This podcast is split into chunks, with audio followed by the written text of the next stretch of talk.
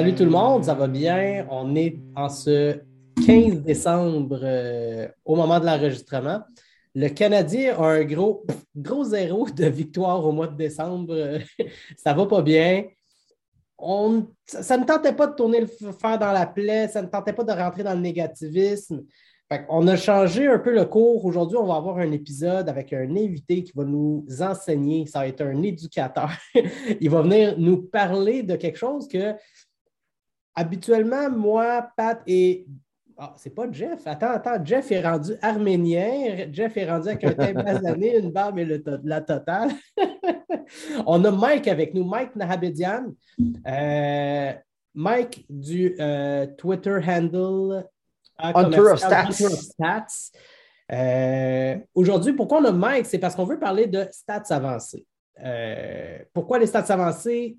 On a eu Gorton, Jeff Gorton, qui était embauché VP exécutif des Hockey Ops chez le Canadien. Puis on veut s'assurer, euh, il a parlé à son, point de presse initial que les stats avancés vont faire partie intégrante des Canadiens de Montréal. Je pense qu'il y a une communauté qui travaille avec les stats avancés qui était hyper content d'entendre ça, que ce n'est pas quelque chose qui était rejeté complètement, parce qu'on le sait, euh, Bergevin, il était de l'ancienne garde. Fait que nous autres, on s'est viré sur un dizaine, puis on a décidé d'inviter quelqu'un euh, qui va nous parler de stats avancés, qui va nous donner un cours 101, puis en espérant qu'il y a des cours 102, 103, puis qu'on va pouvoir s'améliorer, avancer là-dedans. Mais Mike, bonjour. Bonjour, merci de m'avoir invité. Salut Mike. Ben, merci d'avoir accepté l'invitation, c'est vraiment cool de t'avoir. Euh, Mike, on va sauter dans le vif du sujet tout de suite. Je pense qu'on ne doit pas tourner autour du pot. Euh, toi, t'es-tu bon, Victor Mété? C'est sûr que ça s'en allait là. Ouais, vas-y, ben... je m'excuse, c'était une joke. Ben non, vas-y. Il était-tu bon, Victor Mété? Oui, mais Victor Mété, il a des statistiques avancées qui sont très intéressantes au niveau de, ses, de son output de jeu. Donc, quand on regarde des statistiques qui sont compilées au niveau de la Ligue nationale avec les tirs au but et toutes ces statistiques-là qui sont basées sur les tirs au but, que ce soit au niveau de la quantité ou la qualité des tirs, c'est sûr que son output de tir était vraiment bon. Mais d'un autre côté, il y, a, le Victor Mété en zone défensive qui est un peu pour qui c'est un peu plus difficile devant le net, par exemple. Donc, c'est sûr que au niveau du output des tirs, c'est, un joueur très intéressant, mais quand on le met contre la compétition un peu plus féroce, quand on, le met contre des joueurs qui sont meilleurs et de la compétition un peu plus euh, intense, je dirais que c'est là que ces statistiques avancées pourraient baisser aussi. Et à un certain niveau, c'est aussi quelque chose qu'il faudrait considérer. Euh, certains modèles publics considèrent ça, mais les modèles de base où, on voit seulement le, output des tirs dont je parlais au début, ils overvalue Mété pour ce qu'il est vraiment en tant que défenseur de la Ligue nationale. Euh, ça, reste que c'est un très bon joueur de transition, mais euh, c'est sûr qu'il a des lacunes dans son jeu défensif, surtout devant le net pour box out les joueurs adverses. Mike vient de nous expliquer pourquoi c'est lui qu'on invite, puis c'est pas juste quelqu'un du Metacult qu'on invite. C'est que c'est quelqu'un qui est capable d'être rationnel au travers du high test qu'on appelle, puis des stats. Puis je pense qu'il va nous montrer comment quelqu'un qui n'est pas habitué d'utiliser les stats avancées peut avancer dans ce domaine-là, grandir, puis qu'on commence déjà à se tremper l'orteil sur les stats avancées, parce que je pense qu'on va en entendre parler un peu plus dans les prochains mois ou les prochaines années. Fait qu'on ne veut pas être ignorant quand ça va être ressorti, puis on veut commencer déjà à euh, s'avancer là-dedans. Moi, je ne m'y connais pas. Pat, s'y connaît pas. Je pense qu'on est ton, public cible pour vraiment apprendre sur euh, ce volet-là qui est les stats avancées. Fait que, Mike, de un, toi, tu as étudié en quoi? D'où tu viens? Qu'est-ce qui t'a amené à nous parler de stats aujourd'hui? Juste pour nous donner une idée, puis où tu les utilises concrètement dans ta carrière, ces stats-là? Oui, donc euh, moi, j'ai commencé ma carrière dans le hockey avec l'équipe de McGill, l'équipe euh, des filles de McGill. Là, ça fait quatre ans que je travaille avec l'équipe des filles de McGill. C'est ma quatrième saison avec eux. Et je m'occupe de tout ce qui est analyse de données, analyse vidéo et recrutement à McGill. Euh, j'ai commencé en tant que tracker de Time on Ice. Puis ensuite de ça, au fil du temps, j'ai pris un peu plus de responsabilités avec les années.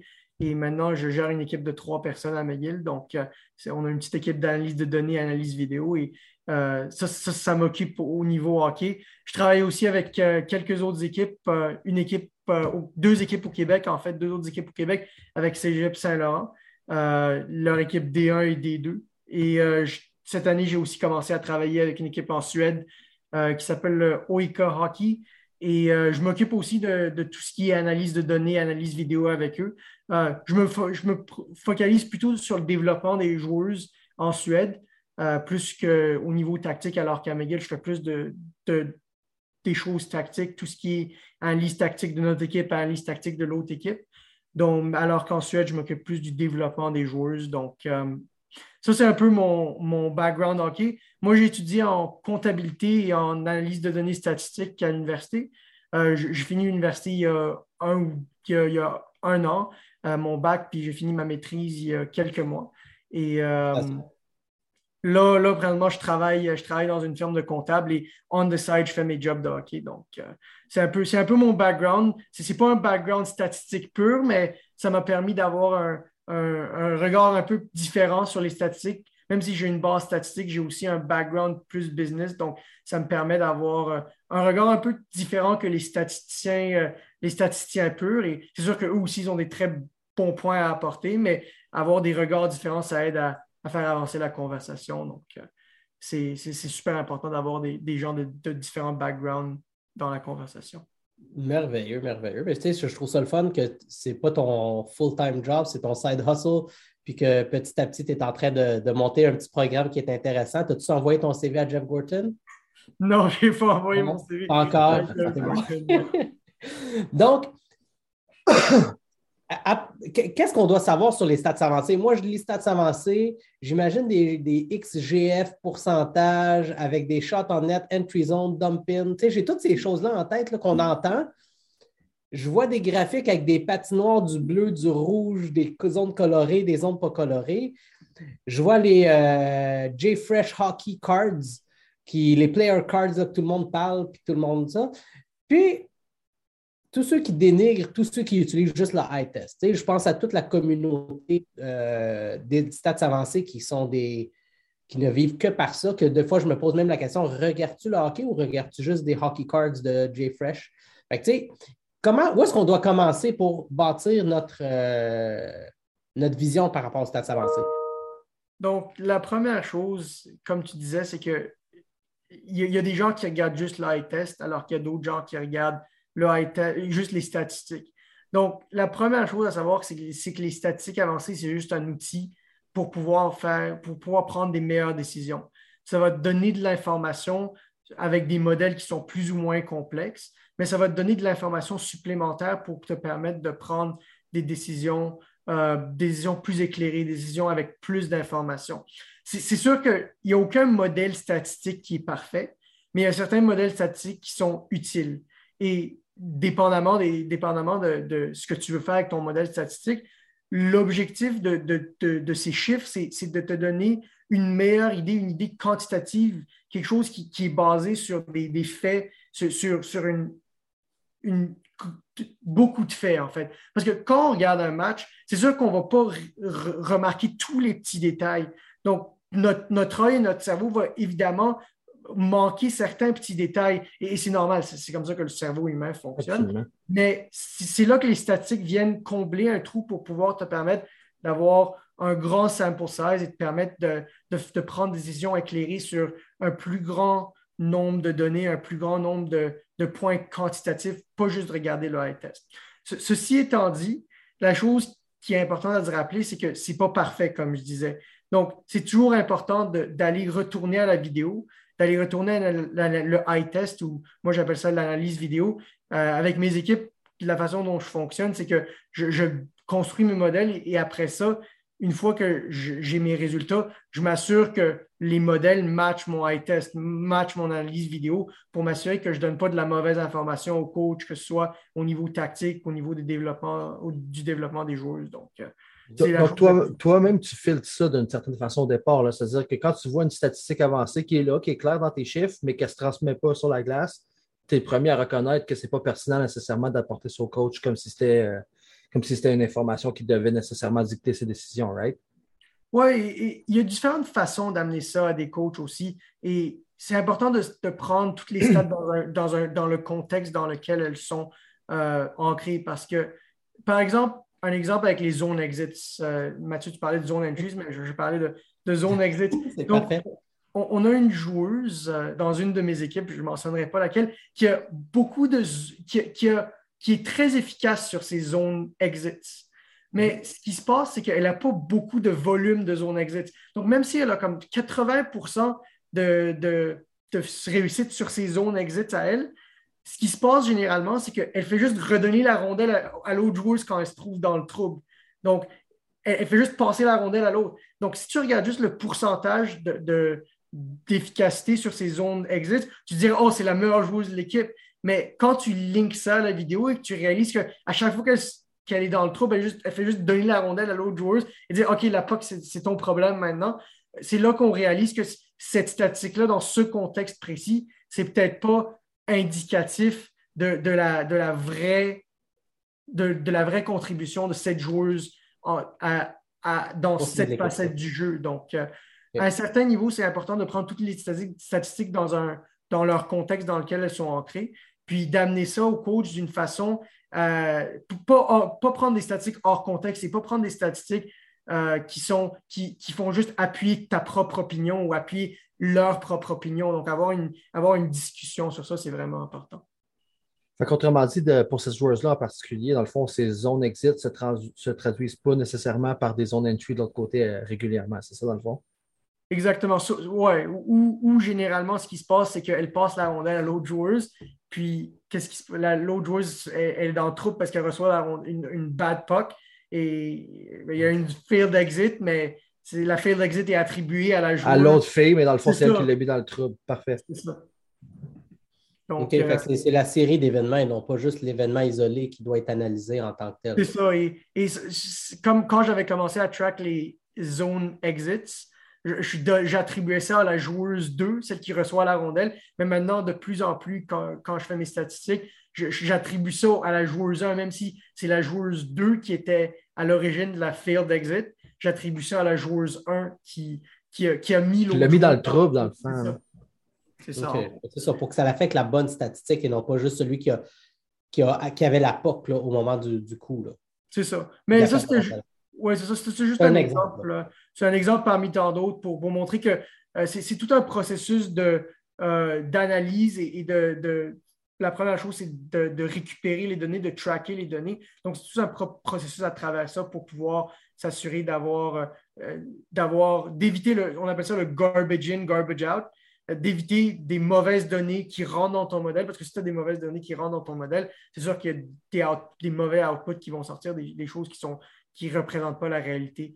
Et euh, pas pour écorcher la Ligue nationale, mais leur play-by-play qui est officiellement tracké il n'est pas parfait non plus et il y a tellement de variations entre les différentes euh, entre les différents euh, arénas. C'est sûr que les statisticiens, ils, trouvent des moyens de contourner ça avec, avec des modèles, mais à un certain niveau, euh, il, y a, un, certain aspect, il y a un certain pourcentage des erreurs qui ne peuvent juste pas être corrigées. Donc, c'est sûr qu'il faut, garder ça, il faut regarder ça avec un, grain de sel et, juste comprendre le contexte dans lequel les statistiques sont trackées. Dirais-tu à la limite que c'est peut-être une des plus grandes failles des, hardcore euh, analytic crowd de, tout prendre l'information plutôt que de la filtrer correctement, un peu comme que tu dis là? Oui, euh, ben, une des plus grandes failles dans le sens où je dirais qu'ils sont, comme tu disais au début, c'est un peu trop ancré sur les chiffres. C'est sûr que les, les, modèles statistiques de Micah Blake McCurdy, de Evolving Wild, Patrick Bacon, ils sont très solides au niveau de, de leur façon d'être construits. Ils sont mhm. très solides euh, au niveau de, la façon dont ces modèles sont bâtis. Et, c'est du travail incroyable qu'ils font, surtout avec le, peu de données euh, qui est disponible au niveau du hockey comparé à d'autres sports. Les modèles que ces, que ces gens-là sont capables de bâtir sont vraiment impressionnants dans le sens où ils sont, en termes de méthodologie statistique, c'est très robuste. Ceci étant dit, c'est sûr que ces modèles-là ne sont pas parfaits, parce qu'il y, a certains pitfalls, il y a certains aspects contextuels qui sont, qui sont pas, pas aussi facilement euh, calculables ou considérables que les, que les gens pensent. Donc, ça, donne, ça donne des modèles qui sont imparfaits et avec les données qui sont disponibles publiquement, c'est difficile de faire des modèles parfaits. C'est impossible de faire des modèles parfaits, mais c'est encore plus difficile de le faire avec les données qui sont publiquement euh, disponibles. Mais leur modèle, avec tous les gens que j'ai nommés et, bien d'autres, sont très, très robustes d'une façon euh, méthodologique statistiquement. Tu as, dit quelque chose qui, qui m'a titillé parce que dans le fond, c'est une opinion que moi j'ai. Peut-être tu pourras peut-être mieux, comment dire, mieux euh, m'illuminer là-dessus parce que c'est peut-être erroné un peu de ma part, mais j'ai l'impression que les statistiques avancées sont peut-être plus viables dans d'autres sports que dans le hockey, où il y a beaucoup plus d'impondérables et beaucoup plus de randomness sur la glace. Où est-ce qu'un mauvais bon au hockey, ça n'arrive pas au baseball, ça n'arrive pas au football, il n'y a, pas de, a pas de braquettes de métal entre les baies vitrées qui font dévier la rondelle d'une façon imprévisible. à cause de ça, j'ai l'impression que le hockey, c'est plus un sport imprévisible que d'autres sports comme le baseball, justement. Est-ce que toi, par rapport aux autres sports, tu trouves que peut-être les statistiques avancées ne sont pas, euh, je ne vais pas dire pas fiable, mais moins viable un peu que, par exemple, au baseball, où ce qu'on sait, c'est la Bible. Ouais, ben, oui, d'une certaine façon, c'est sûr que euh, c'est un peu c'est un sport imprévisible, le hockey. Mhm. Ceci étant dit, les statisticiens, ben, de mon côté, ce que j'essaie de contrôler, c'est les choses que je suis capable de contrôler. C'est sûr que je peux pas, on ne peut pas tout contrôler. Et, surtout quand on est statisticien, quand le match commence, on n'a aucun contrôle sur le match. Donc, euh, les choses qu'on essaie de contrôler dans nos modèles, c'est de faire, de calculer des, sortes de moyennes, des, sortes de, choses de, moyennes sur, le long terme, en gros. Donc, les statistiques pour un match, c'est sûr qu'il y a tellement de variations dans le hockey que ce n'est pas parfait. C'est pour ça que quand, on construit des modèles statistiques avec les équipes, on ne regarde pas juste un match, on regarde une multitude de matchs. Par exemple, on regarde des séquences de 7, 8, 9, 10 matchs, on regarde des saisons de 36 à 82 matchs. Donc, c'est ça qui va te donner une idée parce que même s'il y a toutes ces petites variations-là, au, fur et à mesure du long run, ça va revenir vers la moyenne. Et ça, c'est ça, c'est une loi mathématique. La, loi des, grands nombres, c'est que tout va revenir vers la moyenne à un moment donné. Donc, une fois que tu as ton, ton sample de 82 matchs, c'est sûr que ça te donne une meilleure idée parce que toutes ces variations-là, elles, se, elles elles, se détruisent elles-mêmes, elles se, elles se cancel out elles-mêmes. Donc, euh, à, la fin, euh, ça, te donne, des modèles qui sont assez robustes et comme je disais, les, gens qui font des modèles publics de, euh, de contribution de différents joueurs, c'est très robuste au fur et à mesure qu'ils ont plus de samples. Et avec leur méthodologie statistique, ça devient encore plus robuste. Donc, au, au, final, c'est vraiment d'avoir un contexte pour les stats et pas juste regarder match par match parce qu'il y a tellement de variations, comme tu disais, que euh, c'est pas super, super utile de match par match, mais sur le long sample, c'est vraiment, vraiment ça qu'il faut, qu'il faut regarder. Parfait. Quelqu'un comme moi là, qui veut commencer à regarder des données euh, analytiques, qui veut commencer à euh, regarder qu'est-ce qui est quoi sais, euh, Corsi, euh, XGF, euh, entrée de zone, sortie de zone, comme tu parles. Est-ce que tu peux m'en donner quelques-unes qui vont au moins m'introduire dans ce domaine-là, puis qui ne seront pas trop difficiles à comprendre et assimiler quand je regarde une partie? Oui, donc tu as parlé de Corsi. Je pense que c'est un bon endroit où. Longtemps qu'on entend parler de Corsi, puis c'est le premier là, qui me vient en tête. Oui, Corsi. Euh, D'abord, est-ce que tu peux peut-être expliquer en détail c'est quoi Corsi? Oui, donc euh, le, le Corsi. C'est un bon, un bon starting point. Le Corsi, ça vient, euh, le nom vient d'un ancien gardien de but de la Ligue nationale, il s'appelle Jim Corsi, mais il n'a rien à voir avec cette statistique-là. Mais son nom vient de lui quand même? Son, vient, son nom vient de lui, il n'a rien à voir avec cette statistique-là, c'est juste un gars, il s'est réveillé un matin, il a dit OK, moi je vais appeler, cette, je viens de bâtir une stat, je vais l'appeler Corsi. C'est random ouais, et là, tout le, monde, tout le monde a juste dit OK, ben parfait, on va, on va utiliser ça. Euh, mais donc, c'est comme si j'arrivais, wow. je bâtissais une stat demain matin et je disais OK, moi, je vais l'appeler Luongo. Et là, tout le monde dit OK, ben, cette stat, on va l'appeler Luongo. Et là, tout le monde va utiliser ça. Mais, euh, nice. Mais euh, donc, Corsi, pour introduire le Corsi, en fait, c'est un proxy pour calculer la possession de la rondelle. Donc, pour commencer le high-level Corsi, c'est regarder le Corsi de l'équipe. C'est donc à chaque fois que tu prends un tir vers le filet, que ce soit un tir bloqué, un tir raté, un tir sur le net ou un but, donc c'est ces quatre types de tirs, ça va te donner plus un à ton équipe. À chaque fois que tu accorde un tir vers le net, que ce soit un tir bloqué, un tir manqué, un tir euh, euh, sur le but ou un but contre, mhm. ça va faire moins 1. Et donc, à la fin du match, tu as tous ces plus, et plus 1 et moins 1, et tu fais la somme de tout ça, puis ça va te donner ton Corsi avec un, chiffre qui soit positif, soit négatif. C'est juste à partir des tirs. C'est juste à partir simplement les tirs. Vers le, vers le filet. Donc, euh, ça, c'est la base du Corsi. Euh, ensuite de ça, on peut regarder le Corsi pour les différents joueurs. Ce qui est intéressant pour le Corsi avec les différents joueurs, c'est que ça calcule la possession de la rondelle quand le joueur est sur la glace pour, pour une équipe. Donc, dans ce cas-là, on va dire que euh, Jeff Petrie est sur la glace et à chaque fois qu'il y a un tir de son équipe, Moins un. cette année, probablement moins un. Euh, dans le passé, il était assez bon. Donc, oui, j'en doute pas. à chaque fois qu'il y a un tir vers le filet de son équipe, euh, qui, qui, est lancé par son équipe, donc par le Canadien, c'est plus un pour lui. Et à chaque fois qu'il y a un tir contre le filet du Canadien, c'est moins un pour lui. Donc ensuite de ça, on fait, on fait la somme de tout ça et ça te donne un chiffre à la fin, soit qu'il soit dans le plus ou le moins. Euh, on peut aussi calculer ça par pourcentage, et c'est comme ça que c'est souvent calculé. En gros, c'est la somme de tous les plus sur la somme de tous les tirs auxquels étais, euh, pour lesquels tu étais présent, qu'ils soient, qu soit positifs. Plus ou moins. Donc, par exemple, si, si tu as, un, si as un Corsi percentage qui est au-dessus de 50% ça veut dire que tu as, eu une bonne game. C'est sûr qu'une game, ce n'est pas vraiment révélateur euh, euh, de grand-chose, mais dans ce cas-là, pour une game, pour notre exemple, c'est euh, ça, tu as eu une bonne game, et si tu as moins de 50% tu as eu une mauvaise game, pour notre exemple. ça veut dire que pour avoir un différentiel de 50 il faudrait que tu aies fait le double d'opportunité contre le double d'opportunité contre toi. C'est à peu près ça? Il faut que tu aies fait le même nombre de Corsi for et de Corsi against. Il faut que tu aies le même nombre de plus un. OK, OK, OK, carrément. Je pensais. OK, parfait. Non, non, parce que c'est. Euh, c'est 50% pas plus 50 mon erreur. Non, c'est 50% C'est 50 de tous les tirs. De tous les tirs. Parfait. Donc, ça serait comme un flat zéro finalement. C'est ça. C'est ça.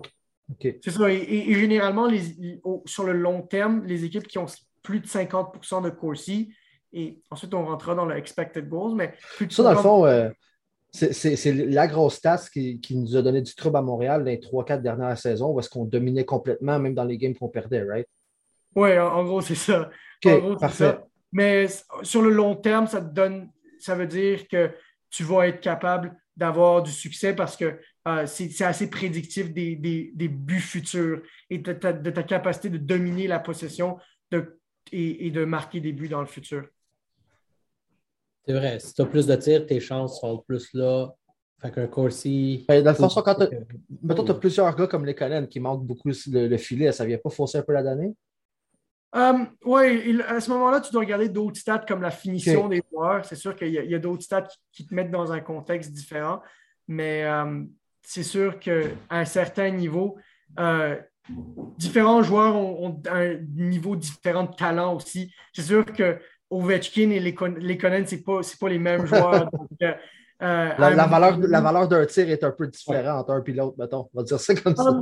Oui, oui, statistiquement, pas vraiment, mais par exemple, si tu mets Ovechkin dans son spot dans le power play et tu mets les Conan sur le même spot, peut-être de l'autre côté sur le power play, c'est sûr que ça ne donnera pas les mêmes résultats euh, au, au, niveau actuel, mais statistiquement parlant, le joueur et on, rentrera, on rentrera dans le XG dans, quelques minutes, si vous voulez, pour être plus en détail, mais ça n'a pas tant d'impact. Les, modèles passés ont montré que au, niveau de, la variation, ce n'est pas aussi significatif que, que les gens croient. Même, même si au niveau des, stades de finition, euh, les, joueurs ont différentes euh, valeurs, c'est sûr qu'au niveau de la contribution des tirs, de la contribution du expected goal, c'est pas la même chose.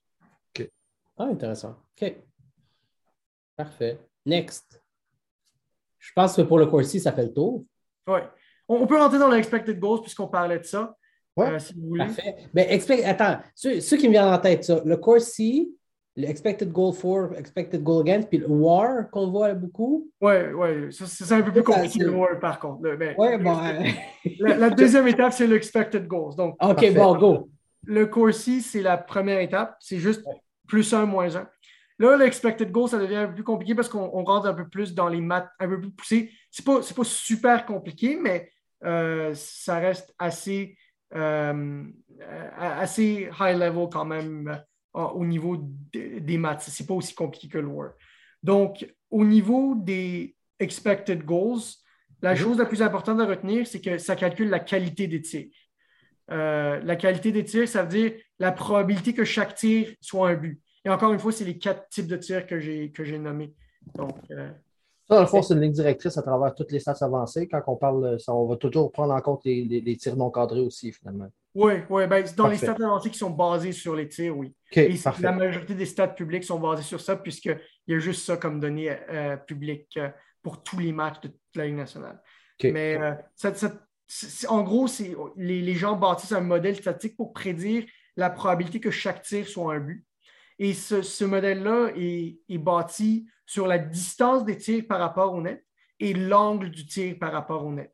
Il y a d'autres gens qui incluent des facteurs qui sont beaucoup plus compliqués, comme il y avait combien de joueurs devant le net, est-ce qu'il y avait un joueur devant le net, est-ce qu'il y a eu un est-ce qu'il y a eu un rebound, euh, est-ce qu'il y, a eu une entrée contrôlée? Et, c'est sûr que ces facteurs-là, ils permettent d'être beaucoup plus précis sur ton XG, mm-hmm. mais à la, fin de la journée, ce qui est intéressant, c'est que ta distance par rapport au net puis ton angle, c'est les deux choses qui impactent le plus ou deux des choses qui impactent le plus ton expected goals. La, distance par rapport au net, c'est de loin la chose qui impacte le plus et l'angle, ça te permet d'être un peu plus précis. Donc ensuite de ça, tu cumules tout ça euh, pour une équipe. Ça te donne ton expected goals for pour tous les tirs de cette équipe. Tous les tirs contre cette équipe, c'est ton expected goals against. Puis tu fais un différentiel comme le Corsi, mais à la place de faire euh, plus 1.1, c'est comme plus 1% plus 2% plus 3% moins 15 etc., etc. Puis, ça te donne un différentiel. Tu peux faire la même chose et aller le chercher en pourcentage aussi. Euh, et même chose que pour le Corsi, pour les différents joueurs. La chose qui est intéressante, c'est que tu peux regarder le expected goals for et le expected goals against quand un joueur est sur la glace. Et euh, ça, on, y arrivera, mais ça, c'est la base du war, en gros la base du war, c'est euh, exactement ça. Euh, euh, c'est ton expected goals differential, ton expected goal share pour les différents joueurs quand il est sur la glace. tu veux te rapprocher du 100 si je comprends bien. Oui, c'est très rare qu'une équipe ait 100% Je pense que le plus haut total que j'ai vu dans ma carrière, c'est un 96% de Corsi. C'était un match Islande-Slovaquie ou non, désolé, Islande-Croatie. Et l'Islande avait dominé le Corsi 96 à 4 et dans la nationale, ça n'arrive pas parce que toutes les équipes sont relativement. de la parité, dans le fond. C'est ça. Mais quand tu regardes des matchs internationaux, euh, ouais, ça, ça, peut monter vite le Corsi et le expected goal. Des games comme euh, Canada contre la Chine. Oui, ça, va être proche de, ça va être proche de 90% cette année. Si ça l'a lieu, hein, si ça l'a lieu. On parlera des Olympiques sur le ouais. euh, OK, c'est cool, c'est cool. Euh, puis le expected goal again, c'est le pourcentage inversé, si je comprends bien. C'est tous les tirs qui sont contre Vers toi? Ben, essentiellement, le, ton, ton, expected goal for et le expected goal, uh, goal against l'équipe adverse. Essentiellement. Oui, c'est ça. C'est la même stats, mais ça dépend d'où tu es assis. d'où tu es placé. Excellent. Exactement. Fait qu'en fond, là, on a une bonne idée du expected goal against puis euh, for. Est-ce que tu veux qu'on essaie quand même un petit survol du war ou. Euh, oui, je vais garder ça. Je vais essayer de garder ça un peu high level parce que les modèles de war sont assez compliqués à bâtir. Moi, je, je commence à bâtir mon premier modèle de Word dernièrement et c'est un processus qui est assez long parce que il y a beaucoup de, manipulation de données, il y a beaucoup de euh, choses à s'assurer que juste tes données sont correctement euh, nettoyées pour être capable de bâtir ton modèle. Euh, ce que tu nous disais un peu au début, finalement, que, mettons, la joueuse en question qui fait souvent des zones exit, mais que ça donne souvent rien, puis ça, ça vaut pour un, retour dans sa zone sur l'autre joueur. Dans le fond, c'est le genre d'information que tu essaies de filtrer quand tu construis ton war? Euh, pas nécessairement, mais c'est juste de, parce que moi, présentement, j'ai les informations au niveau euh, du match. J'ai tout le play-by-play au niveau du match. Et la première chose à savoir du work, c'est que c'est une euh, statistique qui se calcule shift par shift. Donc, euh, la première étape dans un modèle de War ou dans un modèle de War qui est assez robuste comme celui d'Evolving Wild, c'est qu'ils construisent une base de données avec tous les chiffres de tous les joueurs de la nationale. Euh, donc, ça te permet d'avoir beaucoup de données sur différents joueurs. Euh, au lieu d'avoir comme 82 observations sur différents joueurs, tu vas peut-être avoir, je, dis un chiffre au hasard, là, 1500 observations sur un joueur. Et ça te permet d'avoir une meilleure idée de la contribution du joueur. Donc, ça, c'est comment bâtir un modèle, mais je ne rentrerai pas dans ça parce que je peux en parler longtemps et, de toute façon, c'est rapidement dans les détails, mais euh, c'est plus que ce qu'on C'est plus que ce qu'on comprendrait de toute façon. concrètement, quand je vois le, joueur ou l'équipe a un war, qu'est-ce que je comprends de cette stat-là? Puis qu'est-ce que je dois en déduire? Oui, donc le war, c'est un catch-all. Excuse-moi, c'était bien, bien, posé. Oui, c'est une très, très bonne question. c'est une très, très bonne question. Euh, c'est un cas. Euh, le WAR, c'est une catch-all metric. Ça te permet de calculer la contribution d'un joueur à son équipe en une, en une valeur. Donc, ton WAR, ce qui est vraiment bon du WAR et que beaucoup de gens aiment, c'est qu'au lieu de regarder 15 différentes stats, tu vas regarder une stat et ça va te dire à quel point ce joueur est bon overall. Donc, par exemple, si tu regardes le, le, jeu NHL, euh, ce serait l'overall du joueur finalement. C'est ça, exactement. Ce serait l'overall statistique du joueur. Euh, c'est sûr que les modèles publics de War sont un peu moins robustes que certains modèles qui sont euh, avec les équipes avec, qui ont plus de données, avec le data tracking, avec la, chip dans l'époque et la chip sur les chandails. Mais les modèles publics sont quand même assez très robustes euh, avec toute leur méthodologie et toute la mhm. façon dont ils sont bâtis. Euh, mais c'est basé sur les tirs au but. Euh, donc, cette catch-all metric-là, ça te permet vraiment d'évaluer la contribution du joueur de, toutes ces facettes du jeu combinées ensemble. Puis ensuite, tu peux break down ça par ces différentes façons, par ces différentes facettes de jeu-là. Tu peux break down ça par even strength offense, even strength defense, power play, penalty kill, etc., etc. Et ça, c'est vraiment ce qui fait la, la force du war. Euh, que ce soit au niveau public ou au niveau interne avec les équipes, c'est que quand tu vas à ton coach, quand, tu vas, quand, même quand tu es un journaliste, tu peux arriver et dire ce joueur-là, il, a cette valeur-là. Mais comme on disait avant, c'est super important de toujours ramener ça à un contexte. Euh, et, les modèles de War, ils sont tellement robustes, ceux qui sont publiquement disponibles, les, les, bons modèles de War, parce qu'ils ne considèrent pas juste ta contribution, mais il considère les joueurs avec lesquels tu joues, il considère les joueurs contre lesquels tu joues et, plein d'autres facteurs qui, vont, qui, vont qui vont permettre à ces modèles-là de donner une approximation assez précise de, la vraie valeur d'un joueur. Donc, euh, de plus en plus. J'aime ça ce que tu dis parce que ça vient peut-être un peu plus séduire le, les, les, les, plus, les plus, comment je pourrais dire, les plus classiques, ceux, qui sont plus, ouais, ceux qui sont plus sur le, le high test, parce que justement, souvent, tu vas sortir la statistique d'un joueur, puis le gars, il joue sur un quatrième trio avec une opposition faible, puis t'es comme, come on, man, il joue contre des, comme, contre des chaudrons, c'est sûr qu'il paraît mieux.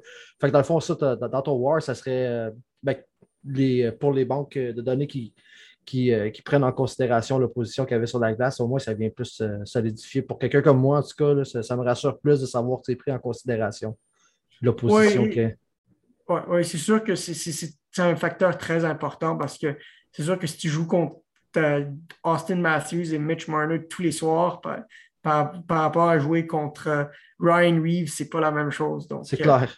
Euh, c'est pas le même niveau de talent, surtout quand tu es un défenseur. C'est sûr que jouer contre certains des meilleurs joueurs au monde, c'est plus difficile que de jouer contre un gars de quatrième trio qui fait juste plaquer tout le monde euh, pendant, tous ces chiffres. Donc, euh, c'est sûr que c'est sûr que c'est pris en compte et c'est quelque chose d'important aussi dans la méthodologie. C'est pas, évidemment, c'est pas parfait, mais c'est quelque chose que, les gens ont commencé à prendre en compte et à chaque itération de, développement et à chaque nouveau modèle de Word, chaque statisticien arrive avec sa différente façon de construire son modèle, sa différente façon d'évaluer tous ces aspects-là et c'est comme ça que les statistiques évoluent.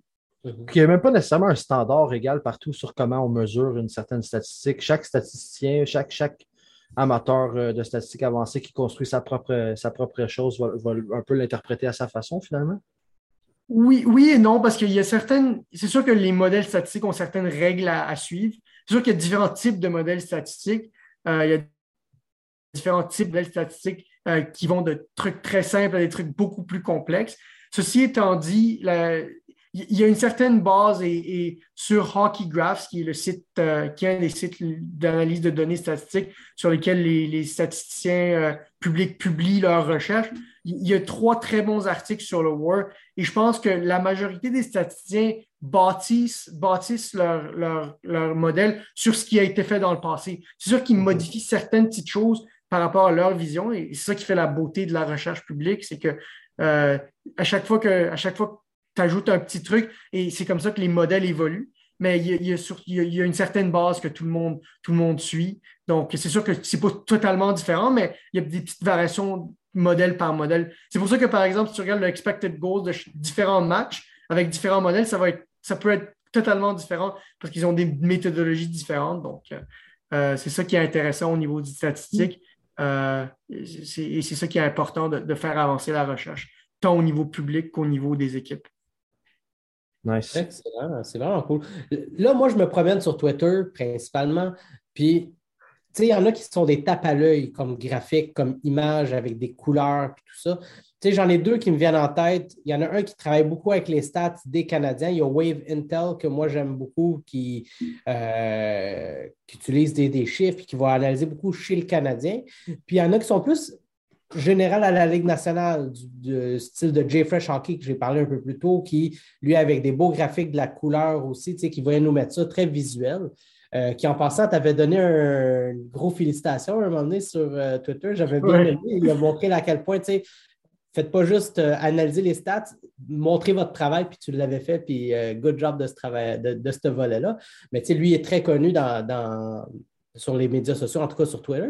Fait que tu sais, quand on voit ces graphiques-là, est-ce que des choses qu'on doit, tu regardes un graphique, là, ça, là, il faut que ça soit une information que tu captes et que tu gardes en tête versus d'autres que, ouf, ça, c'est pas beaucoup, c'est pas mieux. Là. Ça, fais attention quand tu vois ça. Ben, dans, ces deux cas-là, donc, on va commencer par euh, Wave Intel, donc Jason. Jason, ce que j'aime beaucoup de son travail, c'est que c'est très détaillé. Il y, a, beaucoup de détails dans, ses graphiques. C'est très beau aussi visuellement et ça aussi, c'est quelque chose qui est très important euh, quand, quand, on fait, quand on fait des stats, que ce soit au niveau public ou même au niveau à l'interne avec mes équipes je m'assure que mes graphes sont, soient comme beaux. Parce que si tu peux avoir le meilleur modèle au monde, si tu fais un graphe qui est vraiment pas aesthetically pleasing, ton coach va, va pas nécessairement passer le même temps ou à, regarder ça que si tu fais un graphe qui est beau. Tu peux, avoir, tu peux avoir un très, très beau modèle, un très, très bon modèle, mais si ton graphe est vraiment mal fait, ton coach va dire Oh, c'est très intéressant, mais ensuite, il va juste comme passer à autre chose. Donc, ça fait partie de l'aspect de la communication des stats qui est très important.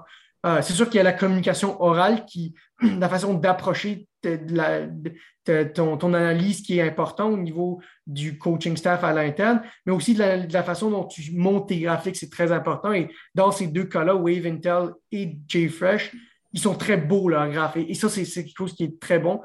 Euh, pour revenir aux, détails de, euh, de Wave Intel, ce qui est important de, de regarder dans les graphes de Wave Intel, c'est que moi, je regarde vraiment, je regarde certains détails. C'est sûr que je n'analyse pas, je ne regarde pas tous les, toutes les stats, mais je regarde vraiment s'il y a des, grosses différences entre les deux équipes.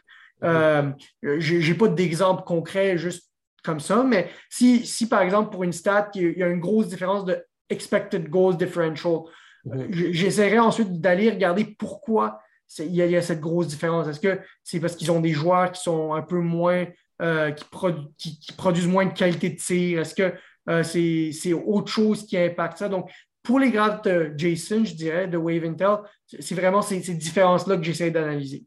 Pour les graphes de JFresh, qui sont très, très beaux visuellement aussi, euh, ce qui est super intéressant à analyser, c'est vraiment de regarder le war du joueur, de regarder comment il a évolué dans le temps, euh, et aussi de regarder les, petits détails, encore une fois. Est-ce qu'il y a des, des, aspects de son jeu qui sont meilleurs que d'autres? Est-ce que c'est un joueur qui est plus offensif? Est-ce que c'est un joueur qui est plus défensif?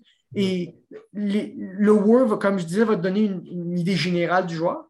Mais ensuite de ça, tu vas avoir les petits détails qui vont te donner vraiment est-ce que ce joueur est plus axé sur l'offensive, est-ce qu'il est plus axé sur la défensive?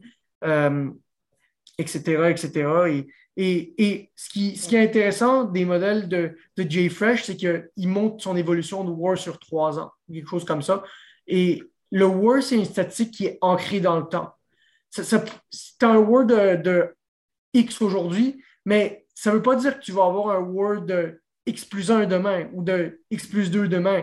Tu pourrais peut-être avoir un War de X moins 1 la saison prochaine. Donc, c'est vraiment intéressant de voir l'évolution des joueurs et c'est quelque chose à garder en considération quand on analyse le work. C'est une statistique qui est ancrée dans le temps et pas, c'est pas vraiment, euh, euh, pour le war pur, c'est pas vraiment une prédiction. C'est sûr qu'il y a d'autres choses comme le projected war, mais on rentrera pas. C'est pour ça qu'un gars comme euh, Joel Edmondson, quand il est arrivé avec le Canadien, il était détruit par la Société des analytiques, mais que quand il a fait ses chiffres chez nous, on a vu que dans le temps précis, ben, ça allait améliorer puis que c'est devenu quelqu'un de, plus euh, reliable dans, chez le Canadien.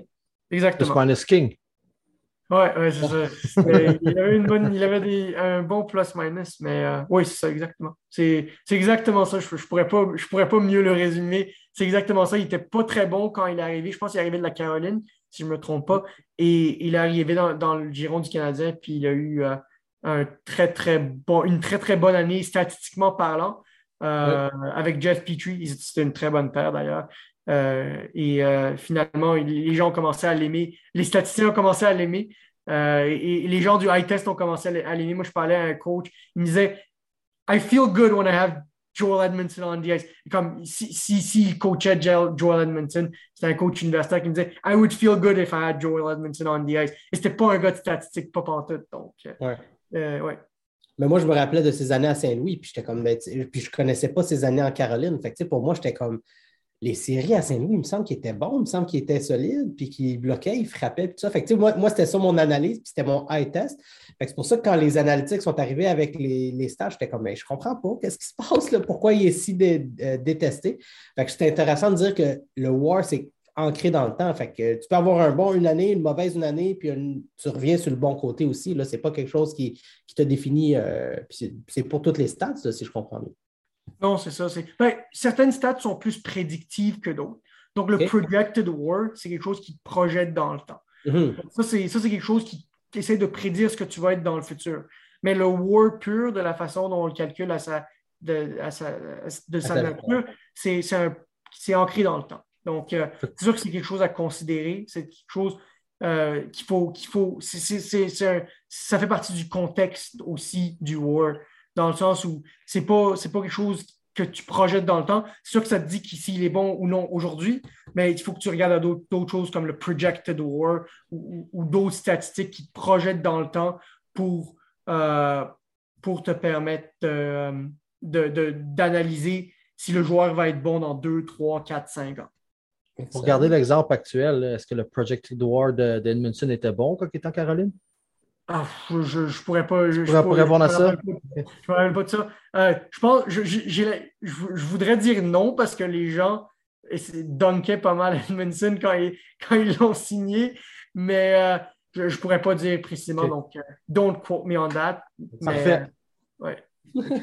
si on regarde maintenant, as-tu d'autres ressources que tu pourrais nous dire rapidement que ça, tu dis, la, qualité des graphiques pour quelqu'un qui commence, c'est quelque chose de visuel, facile à utiliser, puis qui pourrait être euh, bon, un bon outil pour tous ceux qui vont commencer à s'intéresser aux stats avancés avec la nouvelle philosophie des Canadiens? J'avoue que un gars comme Jason Paul, il fait vraiment des affaires intéressantes à regarder. C'est pas, pas désagréable.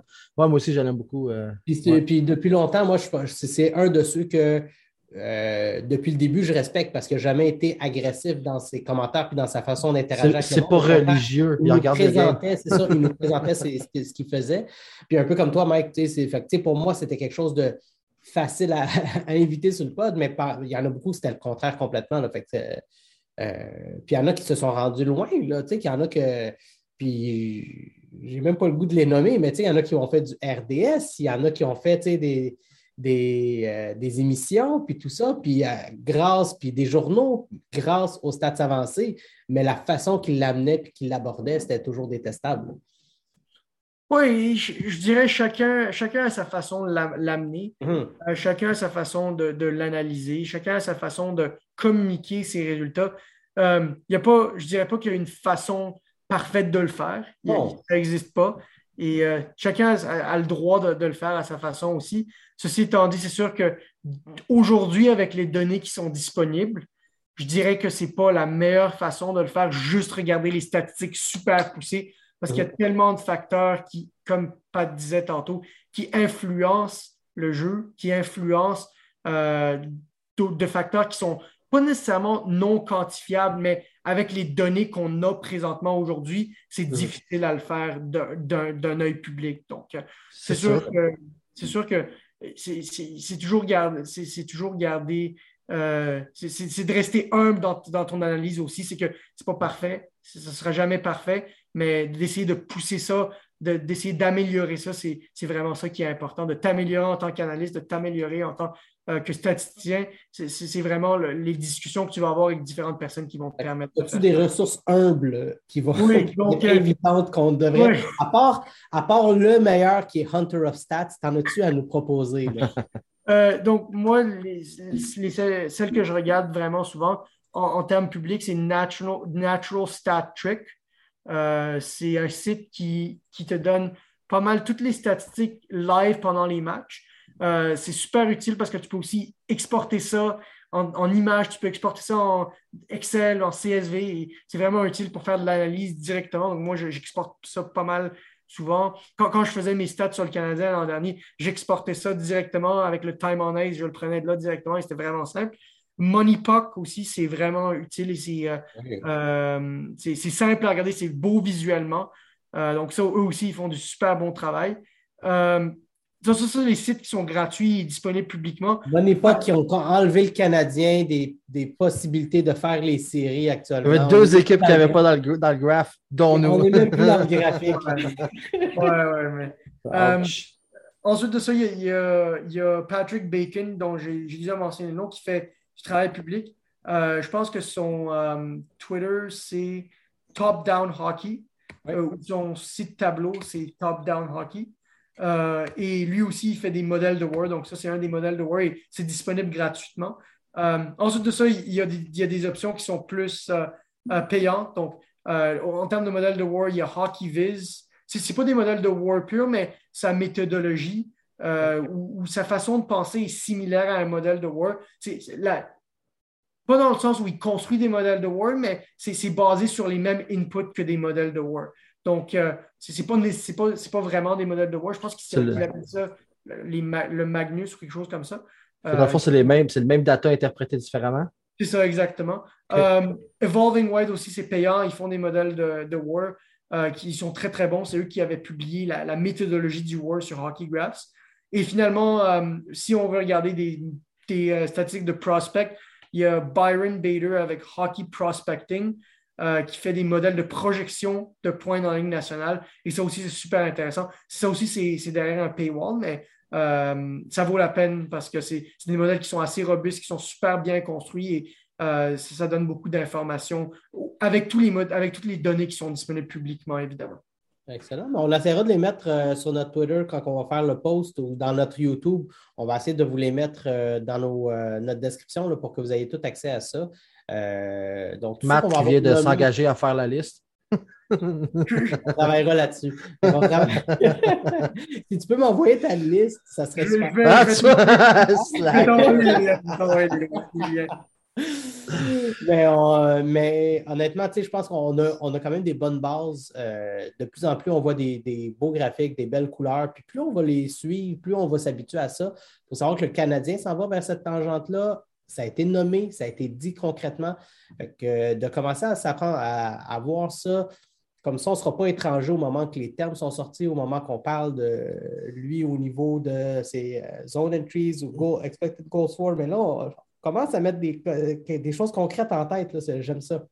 C'est le fun de se le faire communiquer par quelqu'un qui ne prétend pas avoir la vérité absolue aussi. Ça, j'apprécie vraiment ça. Il reste qu'il y a une certaine humilité dans la façon de Mike de l'apporter, puis, euh, j'apprécie vraiment ça aussi. Merci. Oui, c'est sûr que je ne sais pas à quel point le Canadien va publier ses stats parce que je pense qu'ils vont garder ça à l'interne. Mais c'est sûr que je pense que les journalistes de plus en plus vont s'intéresser à ça aussi.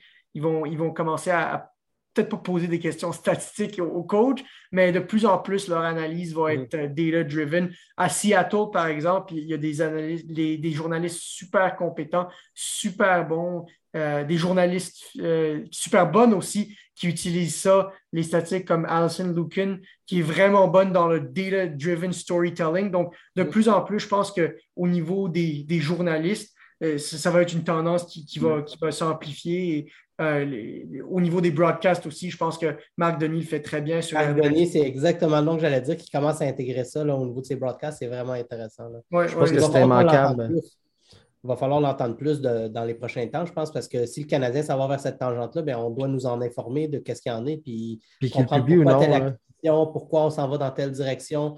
Je pense que ça va être intéressant à voir pour la suite. Puis que le Canadien Publie, ou non ses statistiques avancées, je pense que sachant que ça fait partie du decision making, on va avoir plus d'intérêt là-dessus, même s'il en parle ou en parle ou pas finalement. Oui, moi, moi, en tant qu'amateur, je pense que c'est super cool parce que euh, l'ancienne, l'ancienne l'ancien, les anciens dirigeants, ils, faisaient un peu statistique de, ce que j'ai entendu. Ce n'était pas, pas vraiment centralisé dans une équipe statistique. Je sais qu'il y a certains membres de l'organisation qui utilisaient ça, mais de vraiment centraliser ça avec une équipe dédiée, moi je dirais entre 4 et 7 personnes, ce serait idéal, avec comme un, bon directeur de l'analyse de données. Ce serait, ce serait super pour pouvoir permettre au, futur GM mhm. d'avoir toutes les informations disponibles et d'avoir le plus grand nombre d'informations, que ce soit des informations quantitatives et des informations qualitatives pour pouvoir s'assurer de prendre les bonnes décisions. Euh, parce que prendre des décisions au hockey, ce n'est pas, pas la chose la plus facile, surtout dans la Ligue nationale. Donc, euh, c'est sûr qu'avoir le plus grand nombre d'informations possible et euh, l'information la plus précise possible, c'est vraiment ça qui va, qui va permettre aux équipes de s'améliorer dans le futur.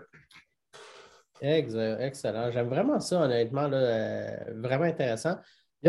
Euh, vite, vite, on va closer là-dessus. Si tu peux nous donner tes deux joueurs coup de cœur côté stats avancés, que si les Canadiens avaient la chance d'aller chercher, euh, t'en as-tu un ou deux là, qui te viennent en tête? C'est Victor Mété et qui d'autre?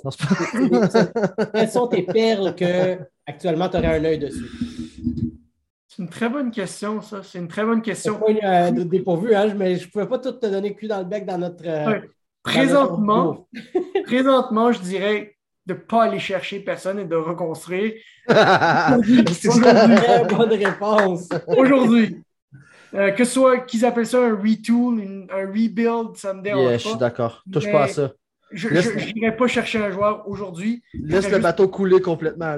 Je pas dit que nécessairement le GM des Canadiens. Tu es un GM dans la ligue, tu as un joueur à aller chercher. Qui c'est que tu aimerais aller chercher? Moi, j'irais chercher Brett Kulak. J'irais chercher Brett Kulak comme défenseur 5 ou 6. L'an dernier, la façon dont il faisait ses jeux de transition, la façon dont il était efficace sur la transition, en tant que défenseur 5-6 sur une équipe qui veut aspirer aux grands honneurs, tout ce que tu lui dis, c'est d'aller sur la glace, de prendre la rondelle, de l'amener en zone, de jouer un peu en zone, parce qu'il va, être capable de le faire au niveau de la transition. Donc. Mhm. Euh, ensuite de ça, le problème avec Brett Kulak, c'est assez similaire à Victor Mété dans le sens où quand il arrive devant net, il n'arrive pas à box out les joueurs adverses, mais il n'y a pas beaucoup de chances euh, de, marquer dangereuse contre lui non plus. Et, d'une certaine façon, c'est la même chose pour Victor Mété. Donc, euh, ce qui est intéressant, c'est que même s'ils sont ce n'est pas les joueurs les plus efficaces devant le net. Ils n'ont ils ont pas beaucoup de chances de marquer dangereuses contre eux. Donc, euh, ça, ça, vient d'une certaine façon avec leur, leur, façon de défendre le rush, avec leur entry denial, avec leur façon d'arrêter les joueurs à la ligne bleue, d'arrêter les joueurs plutôt que devant le net. Donc, moi, personnellement, aller chercher Brett Kulak comme joueur 5-6, ça, en tant que GM, ou même un défenseur 7, ce serait excellent parce que tu as une bonne police d'assurance. Ce n'est pas un défenseur 3, mais comme défenseur 5-7, 5 à 7, ce serait excellent pour. Euh, sans nous dire que tu ne veux pas aller le chercher, ça demeure un de tes intouchables si jamais on fait des moves. Oui, ouais, ben, un de mes intouchables. Dire ça comme ça? Euh, d'un certain niveau, non, parce qu'il y a des équipes qui seraient peut-être prêtes à donner, des assets. Hmm. Donc, euh, si, on est capable de le sell high, je, le donnerais. Mais euh, je pense, je ne sais pas à quel point il va pouvoir soutenir son, son niveau au fil du temps non plus, parce qu'il est plus jeune, jeune.